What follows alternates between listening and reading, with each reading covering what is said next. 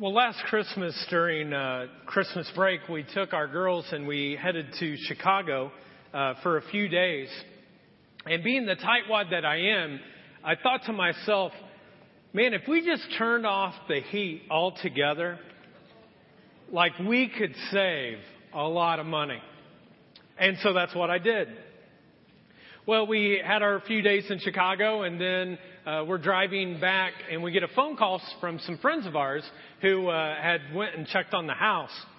And uh, Jen picked up the phone and the lady said, well, the temperature in the house right now is 49 degrees and it's freezing cold. And we just wanted to know, did you want it that way? And I'm driving, if you can imagine, I'm driving here, Jen's here, and all of a sudden this arm starts to move right to my stomach. And very, very quickly, almost like a sucker punch, bam, right there to my gut. And I'm like, ah! She's like, Chris! And it wasn't like, Chris, I love you. It was like, Chris, I'm going to beat you down like, you know, Holly Holm did Ronda Rousey this week. You know what I mean? Like she was going to do a beat down on me and I was scared. Well, uh, our friends then told Jen, they said, we got some more bad news. Uh, the hamster isn't moving. Yeah, it was bad. And so all of a sudden this arm again comes from the left side right at me. Bam, hits me in the stomach again. You killed Olivia! And I'm driving, I'm like, oh boy, this is not good. Now, I had never prayed for a hamster before. But man, I went to my knees and I'm praying for the hamster. Lord, please, you know, save this hamster, whatever you gotta do. Take care of it, you know. And, uh, all of a sudden I hear, I hear our friends, you know, through the phone, they're like, she's back! And I'm like, what? And they're like, she's resurrected!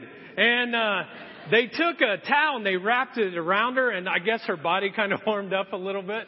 I mean, it had fur, so I thought it was okay. But, you know, and so they wrapped it around, and uh, pretty soon then, you know, they're like, oh, it's okay, you know, it's, it's going to be fine. And so we drive up, and the girls are like, oh, we're so excited to see Olivia. I'm like, oh, thank God, you know. And we walk in and, uh, Olivia's playing and, you know, doing all kinds of stuff. And the girls are happy and Jen's happy and all is back in order at the Bunch house until three weeks later, Olivia died. Olivia's dead. There's sadness. Jennifer comes up to me in the midst of, you know, the coroner finding that, you know, the the hamster's gone. And she goes, You murderer. At least that's what I thought she said. And, I, and I'm like, What are you talking about? I was like, I didn't kill the rat. You know, it died of natural causes. It survived for three weeks. She's like, no, it had hypothermia and it had kidney failure. And she goes through this whole diagnosis. I'm like, oh my gosh. So now the whole household has changed. The girls are crying. Jen's crying. Now we've got to take Olivia and bury her. And so we find this little green Christmas box and we put Olivia in there. And I start to walk out the door because I know that I'm going to have to dig with a big shovel in this frozen ground. And my youngest daughter, Shiloh, doesn't join us. She gets on her knees like this and we're all walking away and we're like, Shy, come on. She's like, isn't anyone going to pray? And so now we all, we have to drag ourselves back in, you know, and we all, and she's like, knees, like everyone on your knees. And so we're like all on our knees at that point.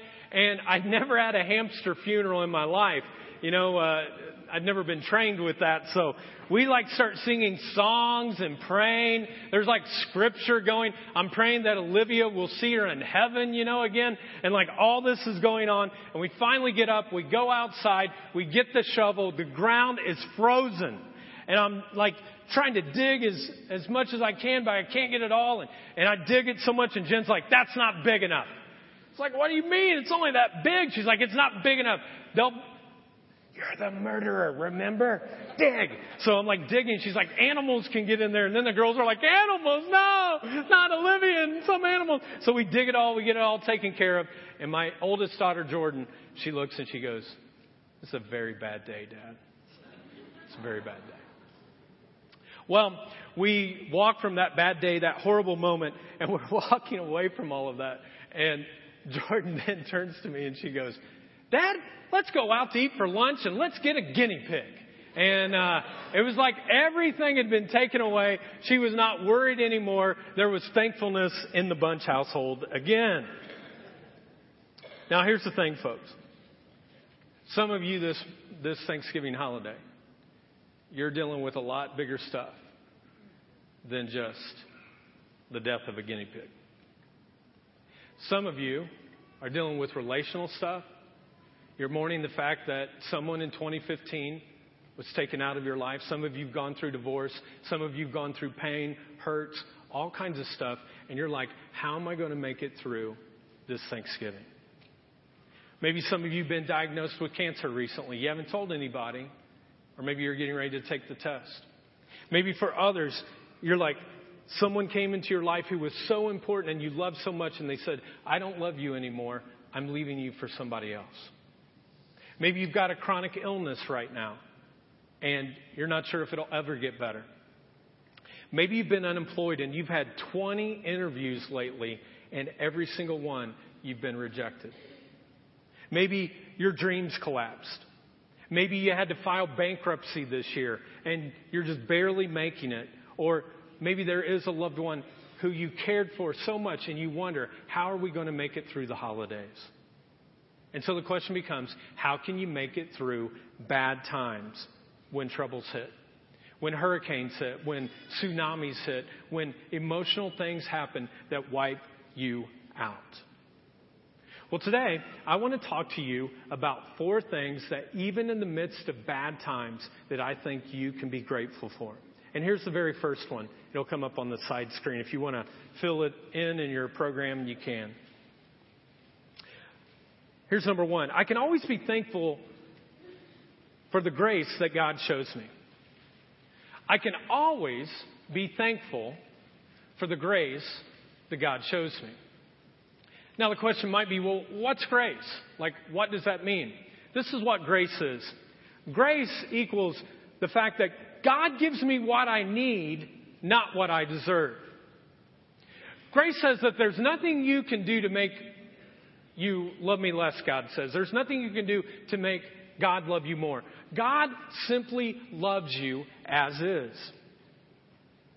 If I got what I deserved, folks, for all the bonehead things I've done in my life, I wouldn't be alive, and you wouldn't be either. You see, everything in life is a gift of God's grace. The air that you're breathing right now, it's a gift from God. The heartbeat that you don't even think about that has been beating this entire time you've been in here is a gift of God's grace. You see, grace is a free gift. You can't earn it. It's free for you. You can't buy it. You can't be so religious that you actually are going to gain it. It's just free. It's a free gift for those who turn to Christ and say, I want to have a relationship with you. And the reason I can be thankful is not because I deserve everything that God's given to me, but because it's out of grace. The reason that God forgives me, it's not because I deserve it, it's just a gift of His grace. The reason that He loves me is not because I deserve it, it's just a gift of His grace.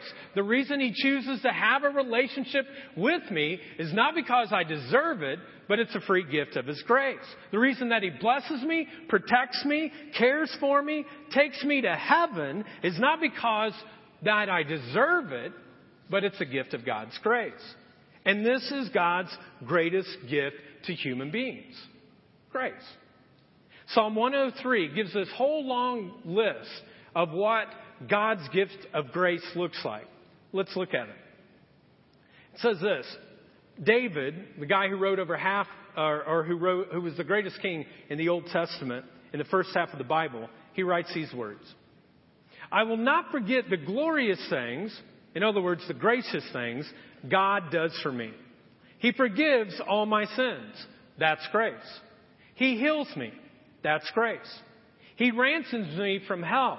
That's grace. He surrounds me with love. He fills my life with good things. He's merciful and tender toward those who don't deserve it. That means me. He is slow to get angry. He never bears a grudge. Don't you love that about God? You can turn away from Him. You can ignore Him. You can go off. You can do horrible things to other people. And He says, you know what? At the end of the day, if you'll turn back to me, I don't hold a grudge. He's not punished us as we deserve for our sins. That's grace. I can always be thankful for grace because grace is given to me every second of every day. The second thing that you can be thankful to God for this Thanksgiving is this. I can always thank God for the good plans He has for my life. I can always be thankful for the plans that God has for my life. And God doesn't just have any plan for your life, He actually has a good plan for your life. Now, not all things in life are good. In fact, there are a lot of things in life that are just horrible. They're horrible. And I'm not going to be smiley pastor up here today and go, all you have to do is believe and the sun will come out tomorrow. Because the truth is, if you've gone through some stuff, you know sometimes you wake up the next morning and the sun doesn't come out. You're like, how am I even going to make it through this day? There are a lot of bad things that happen in this world. All the time it happens.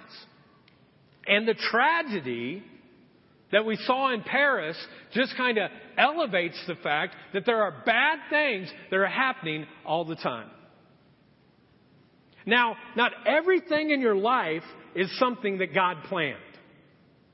Everything in your life is not something that God planned. But everything in your life, He says, I can fit it into the plan that I have for you. Jeremiah 29:11 says this, I have good plans for you. If you would circle that word good, that's the important thing. He actually has good plans for you. Says the Lord, I don't plan to hurt you. I plan to give you hope and a good future. A lot of people go around thinking that God is mad at me. The reason why all of this is happening in my life is because God is mad at me. God is not mad at you. God is mad about you.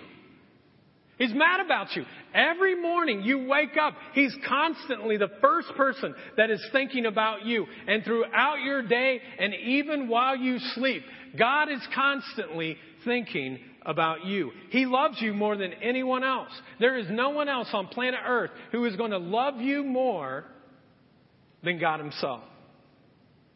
Now, some people worship a God who they think causes their suffering. I worship a God who bears my suffering. He doesn't cause the suffering, He bears my suffering. Look at the cross. It's simply a symbol of the fact that Jesus goes to a cross. Why? To bear our suffering, to bear our sin, our guilt, our shame, our mistakes, anything and everything else was placed upon the cross. We have a God who doesn't just suffer with us, He actually suffered for us. And that's good news. God has good plans for every single person in this place. God doesn't plan your sins. I've heard that before. People come in like, yeah, I sinned. I think God made me do it. What? God didn't make you do anything. You did it. Every single stupid thing Chris Bunch has ever done in his life, it's not God's fault. Whose fault is it? Your fault. No, I'm joking. It's my fault, right? Everything that goes against the plan of God. I'm choosing that. So God doesn't plan the sins done by you. And this is the other thing God doesn't plan the sins that happen to you from another person. Some of you have had some painful things that have happened in your lives. And God doesn't set that plan in motion. Those people hurt you, but it wasn't a part of His plan. But this is what he says I can even take those things, however horrible they may be, and I can take those and I can do something good. I can fit them all into the plan. I'll take anything and everything and I'll fit them into the plan. And God looks at the dumb decisions that I've made and He says, I can fit that into the plan. I can fit that into the plan. I can fit that into the plan. Oh, Bunch, you did that? Seriously? Okay, even that. I can take that thing and I can fit it into the plan. Because this is the truth, folks, is that God doesn't have a plan B for your life. He didn't create you with a plan B. He has one plan.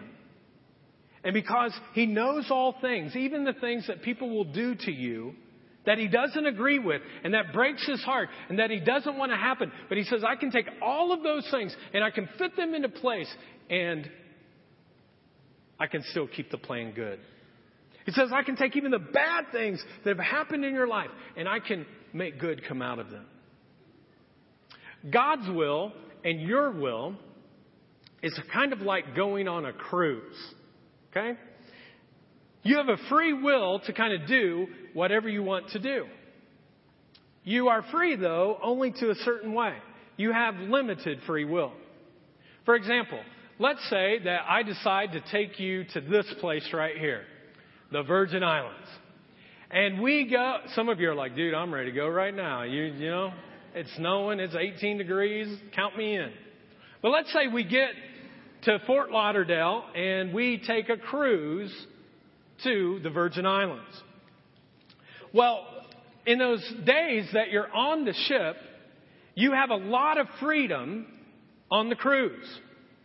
You can go to all seven buffets for the entire time. And even once it becomes midnight, you're like, I'm going to the midnight buffet. You can just eat yourself to death the entire time. You can walk around the ship. You can, you know, go ahead and go swimming. You can go dancing with me, you know. Like to whip, whip, and watch me Nate. Remember last week? Remember that? Some of you want moves like me, I can tell. But you could, you could do that. You could go dancing. You could go buy stuff.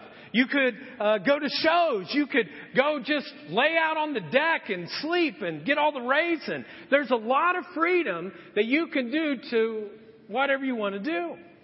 But no matter what you do, the ship is still going to get to the Virgin Islands. You're not going to stop the ship. No matter what you think, it is going there. The captain is going to make sure that it gets ported at the ship. And God's greatest plan for your life is much bigger than the problems that you're dealing with right now. God's purpose for your life is much bigger than the plans that you're dealing with right now. And He says, I can fit it all in. I can use everything that you've done good, bad, ugly. I put it all in. I fit it to use it. Even the things, the harmful things that other people have done to you, I can take those things and I can fit them in the plan and I can bring good out of it. You see, the whole point is God loves to take crucifixions and turn them into resurrections. He specializes in taking stuff and turning it upside down for His good. Okay, Bunch. Uh, good, you know, whatever. Good, good, good little speech, speech so far. But, dude, what happens when tragedy hits? Like, what happens when the wheels fall off? When, you know, you just get hit broadsided and your life falls apart. What about then? I mean, those are the times when people often will start questioning God. They'll start going, why, why? And they'll doubt God. And God's like, that's okay. You can doubt, you can question, you can have your why questions. God's bigger than our anger, our doubts, or anything else. He says, give it all to me. I don't care. But this is what I've learned, is that often we want explanations for moments but explanations do not comfort. Explanations never comfort. For example, if my wife Jennifer, if she dies tonight and tomorrow morning they do an autopsy and all these doctors come up and they say, well, this is what uh, happened to her. We can explain it to you. Do you think that's going to give me any comfort? Not at all. Because I'll be mourning and suffering the loss. Explanations, many times, folks, just do not give you any comfort. And I don't know about you, but my brain is way too small to understand all the pain and hurt that happens in the world. In fact, I've come to the fact that most of my life, there are going to be many things that I will never fully understand until I get to heaven. So either you stew over all the stuff that's going on in your life and the life of, uh, around you and what you can explain, or you start thanking God for His grace and the good plans that He has for your life. Romans 8:28 says this. We know that in all things, not just the good things, but in all things, God works for the good it doesn't say that all things are good because there's a lot of life that is not good. But God works for the good in all things for those who love Him and have been called according to His purpose. I don't know what you're worried about this Thanksgiving, but I bet there are some worries here, even though we prayed earlier. Maybe you're worried because of a health issue you're going through. Maybe you're worried because of finances. Maybe you're worried because your marriage is just not working out the way that you're hoping it would. Maybe you're single and you're wondering, hey, I wonder if I'll ever get married again or ever get married. You may be worried uh, that if you've struggled with abuse issues, am I ever going to stay clean? Am I ever going to get hired again? Am I ever going to get a baby? And on and on and on it goes. And you can feel the tension and you can feel the anxiety because you start worrying and you're overwhelmed by whatever that is. And you're like, how in the world can I be thankful when these situations are going on? And yet, if you'll just lift up your hand to God, God says that I'll reach down and I'll give you grace to get through whatever you're going through, and I will show you good plans that I can fit all of those things in. And there's good news, and that's something to be thankful for. Here's the third thing you can be thankful for. No matter how bad things get in your life, I can always be thankful to God for His promises to never leave me. That He promises that I will never, ever leave you. You never go through this life on your own. You may feel alone, but you're not on your own. God is always with you. God never leaves you for a single moment. And how do I know that? Because Bunch Boy up there said it? No. It's because that's what God's Word says. Let's read this next scripture. God is speaking to us. Let's read this out loud together, everybody in one voice. I will never leave you and I will never abandon you. Now, I looked up that word never in the Greek, which is the original language of the New Testament. Do you know what the word never in the Greek means? Never. That's what it means. And it's like never, never, never, never, never, never, never, never, never, never, never, never, never, never it means no way, Jose. It means nada, zero, zilp, zitch. Not a chance, not on your life. Forget about it. Don't worry about it. God says, I will never leave you. I will never abandon you. I will never walk away from you. If you go through the darkest valley, the darkest moments, even through death itself, I will never leave you. And that's worth thanking God for. Now, I realize that in a group this size, that some of you have been abandoned by your dad. You've been abandoned by your mom. You've been abandoned by a boyfriend or a girlfriend. You've been abandoned by a husband or a wife. You've been abandoned by a family member. You've been abandoned by a friend. You've been abandoned by someone that you thought you could really count on, and at the end of the day, you realize you just couldn't so much. But this is the truth, folks. God will never abandon you. He will never ever leave you. He says, I will never leave you. I will never walk away from you. Isaiah 43 2 says this When you go through the deep waters, I will be with you. When you pass through the rivers of difficulty, you will not drown. When you walk through the fire, you will not be burned up. It will not consume you. That's the promise. That's what you have to be thankful for, that He never leaves you. This morning, I'd like you to hear the story of a family who went through a horrible tragedy. But in the midst of that tragedy, they realized that they were never abandoned by God. And for that, they could be thankful. So if you would, uh, please join me and welcome the Roberts family uh, to come up and to share that story.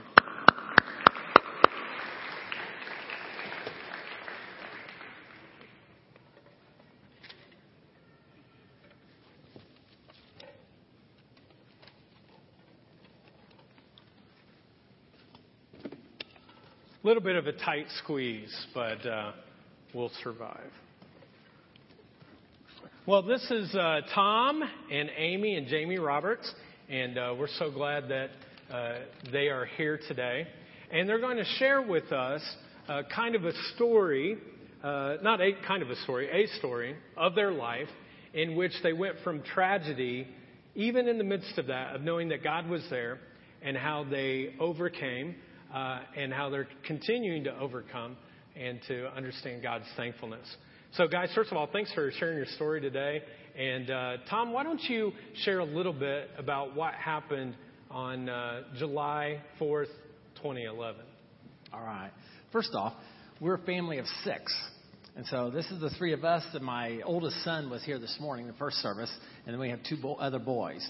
And uh, our second oldest son, Craig, was coming home for the weekend that weekend. He's from he was in Evansville at uh, college, and it's the first time for a long time that the entire family had been together. We had a blast, cooking out, playing games, and it was like there was no fighting. Unbelievable. and so Sunday morning, after the uh, the the fun Saturday, Jamie and I and Jeff went to church. The others were lazy; they stayed home. And uh, on the way back, I'll never forget it because Jeff plugs in his iPod and he plays at the, the highest volume, supercalifragilisticexpialidocious, and we're singing along with him and just having a, a good old time. And he is 18 years old. So here we are, and that's the way he was. His imagination was just tremendous. And um, then we, we played games again Sunday and uh, ate pizza and then sat down to watch Harry Potter. It was the sixth in the series, and we were getting ready because two weeks later, the final Harry Potter was coming out. It was about 11 o'clock at night, and I said, I'm done. I'm going to bed. And, and Amy tells me later that Jeff said, You know, I'm not feeling the greatest. So I think I'll just hop to bed too. So he went to bed. And the next morning we wake up, and well, Amy and I, I wake up. I wake Jamie up, and we go to GFS and get some food for lunch. It's about noon on July 4th, and my son, oldest son Andy, came over and he had walked over to Jeff's bedroom and he just he screams, "Something is wrong with Jeff!" And we all ran over there and uh, it was all over. He was gone. He uh, had passed away. His heart. We found out later uh, that his heart. He had an athlete's heart. He was a cross country runner, and it just stopped beating. And so that was what happened to us. Yeah. So, so this tragedy uh, happens, uh, hits big time. And Amy, I know that you know when funerals come, um, everyone's there. You've got all the support, you've got all the encouragement, but then you leave from that place, and um, reality hits, and you kind of got to deal with your grief. And so I wondered if you could share just a little bit about um, kind of how how you were consumed by that and what was that like going into that empty house? Well, life was definitely a fog. I'm sure they can. I didn't do a whole lot. Um, the that I knew I had to be there for the rest of the family too. But um, it was just like, how do I make it to tomorrow? I mean, it's like everybody else, life goes on. The rest of the world. Now, our family life had pretty much stopped, but for everyone else, life went on. Um, I, I mean, I had people from church that sent me encouraging verses that helped, and there, you know, I had friends that stayed around, but it, it was just uh, life stopped. Yeah. You know, everything was just in a fog. I walked around just day oh well, I think I can get up today. So Yeah.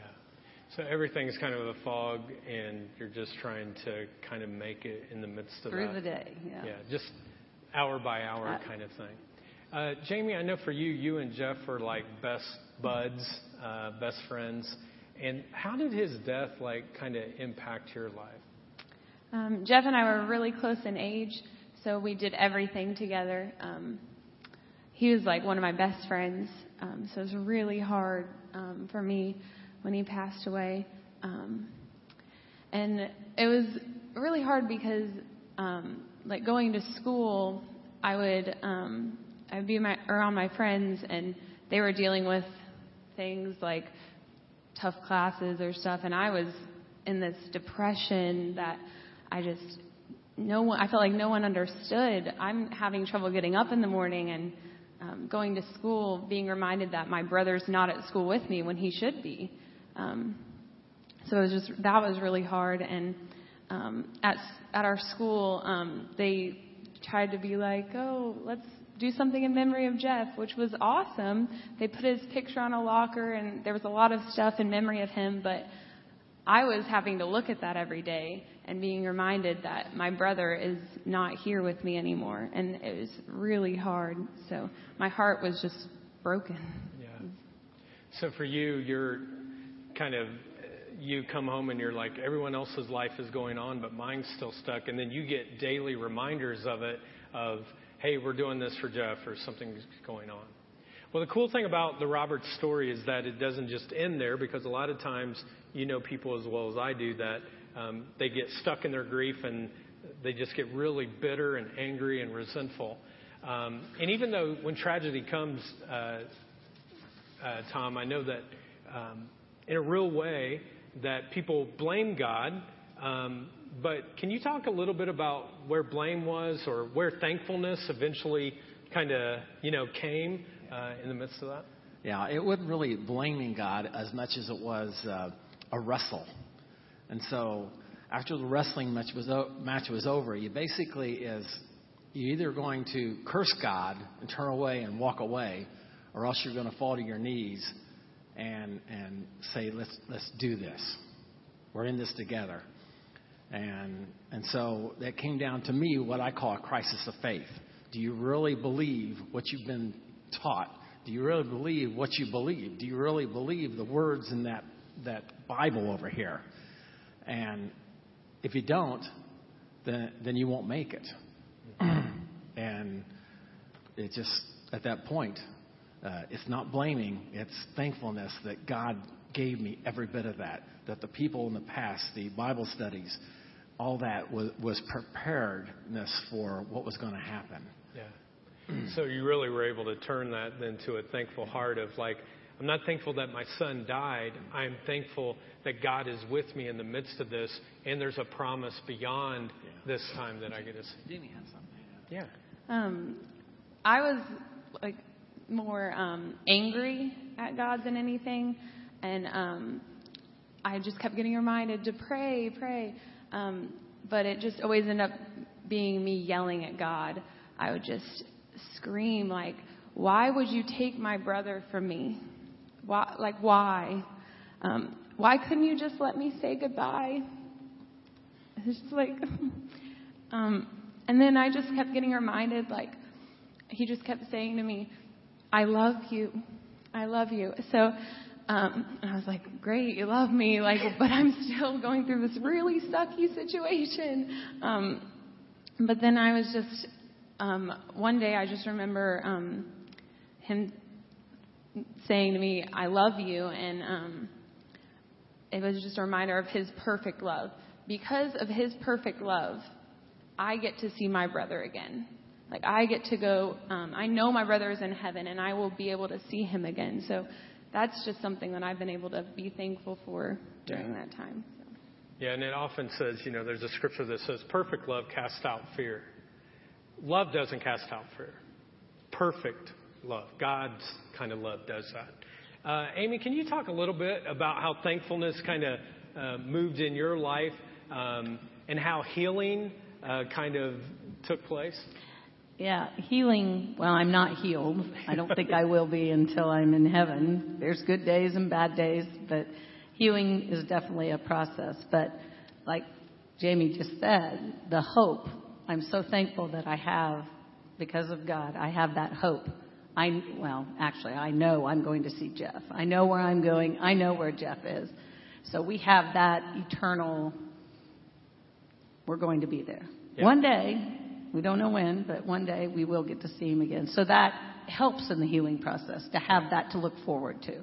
And what what were some other things that helped you in that healing process? You Yeah, we um for me to stay busy helps me do a lot of things, but in this situation serving uh, just going serving. So we as a family serve we joined Safe Families, so we serve by we have little Leon with us sometimes. So So they've kind of taken in a, a child that the uh, parents struggle with being able to parent, and so they bring this child in and care for him. And he was actually at our uh, Bible school this year, uh, one of the hundred kids that was there, uh, and because of your impact to give, that, we- that you would be thankful for. Right, right. We we kept him for a while, and then now he comes so every so often during the week. And then we also serve on Christian weekends, and we just have different things. Yeah. We'll try to serve as much as we can because that it's just a way to help me heal. So. Right, exactly. Now, I know you have, uh, Jamie, this t- t-shirt on, your dad, and everybody has one here, uh, called Jog for Jeff. Can you talk a little bit about that and how you turned uh, this tragedy into thankfulness? Um, so Jeff was um, a runner. Um, he ran cross country and track, and before he passed away, he was um, getting ready for his senior year of cross country. He was really excited to be the best he could. Um, so when he passed away, um, there were teachers and um, a student at Daleville who decided to um, do a run in his memory, and then um, we took the money that was raised the first time and we um, started a scholarship in his name to help um, seniors in the area um, with like college funds and such. So um, the run is held in November, and um, we have the ability to like um, give the money to graduating seniors of Daleville and also seniors of the Delaware County Pride Team, which Jeff was involved in. Um, it's a program that um, has people from or students from Delaware County who go around to elementary schools and talk about how to be drug free. So um, he was really passionate about that. And how much money has been? Oh, here's the accountant. Uh, he's an accountant, so he's going to tell you down to the cent. Uh, and, and wasn't it initially that they were just going to give the money to you as a family, and you said we don't want to do that. We want to give that away in thankfulness to God for what He's done in our lives. And ha- what's the grand total accountant Right now, here? we've given away fourteen thousand five hundred dollars. Fourteen thousand five hundred dollars. Thanks. And we we look because another six thousand dollars was raised this year, and so it's just going to continue to grow. But it's far beyond just the scholarships because every time we give a scholarship, we get a chance to talk about Jeff and about where he's at and why he's there and and it's a way to be thankful and do it all for the glory of God. Same thing at the Jog for Jeff itself. We have a chance to talk about him and and talk about the God that he loves and, and where he's at. And so everything we do, we try to do it for the glory of God in this case because that was the deal, the so-called deal I made. so that's Yeah, well, what a great story. And uh, can you just join me in thanking them for uh, sharing their story?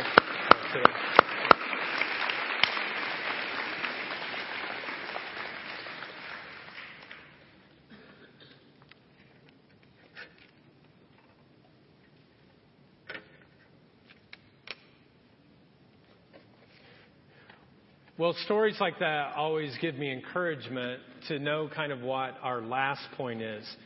And uh, it's this I can always be thankful for the home that God has prepared for me. I can always be thankful for the home that God has prepared for me. Folks, if this is all there is, this is miserable. I mean, this alone is not enough for me. I'd be in ultimate despair. There's no way that Tom and Amy and Jamie could come up here and share their story if they felt like this was all there is. But they know there's something more than that. And Jesus said this. He said, I am going there to prepare a place for you, and if I go and prepare a place for you, I will come back and take you to be with me, that you also may be where I am. Jesus has prepared a place for every single person in this gym today. What is heaven going to be like? Scripture tells us. No eye has seen, no ear has heard, and no mind has imagined the wonderful things that God has prepared for those who love Him. We don't truly understand what heaven's going to look like because it's going to be so magnificent, you cannot even explain it. We couldn't do it in human words. But there are some things that are going to happen in heaven. The first thing is we're going to be reunited with those that we love who have turned to Christ. We get a chance to be reunited with them. I have a grandma in heaven. I have a grandpa in heaven. I have an uncle in heaven. I have a friend named Jeff Roberts who's in heaven. I have many friends who are in heaven that I get to connect with, and we will be reunited. The other thing that we know is going to happen in heaven is that we're going to be released from our pain. Scripture says this, that in heaven there is no more sadness, no more tears, no more grief, no more uh, remorse, no more sorrow, because there is no such thing as death in heaven. Scripture says there'll be no more disease, no more discouragement, no more depression. There'll be no more broken bodies, broken minds, broken relationships, broken promises. Heaven will be the place where everything is made whole. We also know that in heaven we're going to be rewarded. One of the questions that God is going to ask you is, what did you do with what I gave you? Did you take the gifts and talents and resources that I've given you and did you just use them for yourself or did you store up treasures in heaven? 1 Peter 1 says this. God has reserved for his children the priceless gift of eternal life. When Jesus Christ went to the cross and died, He put a reservation in heaven for you. The question becomes, are you going to accept the reservation? Will you say, yes, I'm willing to accept what this reservation is? And all of God's children will be in heaven. Now, does that mean that everyone's going to be in heaven? Absolutely not. I mean, if Hitler were going to be in heaven, if genocide dictators were going to be in heaven, if terrorists were going to be in heaven, then it's no different than planet Earth. Is everybody a child of God? Absolutely not. Every single person is created by God, but not everybody is a child of God. Everybody that has ever been created, God loves. God longs to have a relationship. He knows them. He wants to be there. But the only way that that happens is when you choose to be a part of His family. He reaches down from heaven, longing to have a relationship with you, but He will not force His hand into your life. You ultimately have to reach up and say, I want to be a part of His family. And you can brush God off. You can flip your nose at Him. You can say, I can be my own God. I'll do things my way. I don't need your grace. I don't need a Savior. I'm good enough. That's why people that go to church sometimes. Sometimes people go to church for years and decades. They go to church and they think that going to church makes them good enough. Really? Really? I know some of you. I know what you're like. It's not your church attendance that is going to get you there. What is it that gets you there? It is having a relationship and doing it God's way. And what's God's way? God's way is this. Jesus said, I am the way. He said, I'm not a way. He said, He didn't say, I am one of the ways. He said, I am the way to heaven. I am the way to God. Now, either what Jesus said is true, or he's the biggest liar ever to walk planet Earth. And I'm betting my life that what he said is true. I'm betting my one and only life on what he said is true. And I'm asking you this morning, what are you betting your life on? What are you betting your life on? Folks, to miss heaven is dreadful. Because what you have to finally do is when God reaches his hand down, you push him away and you say, I reject your love and your pride. I don't need your forgiveness. I don't need you to be in my life. I don't need your grace. I don't need a Savior. That scripture says this God has reserved for his children the priceless gift of eternal life. Then it goes on to say this It is kept in heaven for you pure and undefiled, beyond the reach of change and decay. And God, in His mighty power, will make sure, look at that. God, in His mighty power, will make sure. What does He make sure? That you get there safely. It is the job of the cruise captain, folks, to get you to your final de- destination. It's not your job, it's God's job. It's not my job, it's God's job. Your job is to be able to say, I surrender the one thing I have, which is my life to you. And God reaches down and says, I'll never let go. I'll hold on to your hand and I will never let go. And I will walk with you every single moment of your days on earth, and I will walk you into heaven.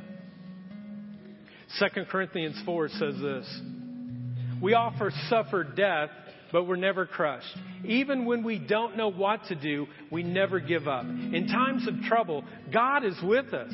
And when we're knocked down, we get up again.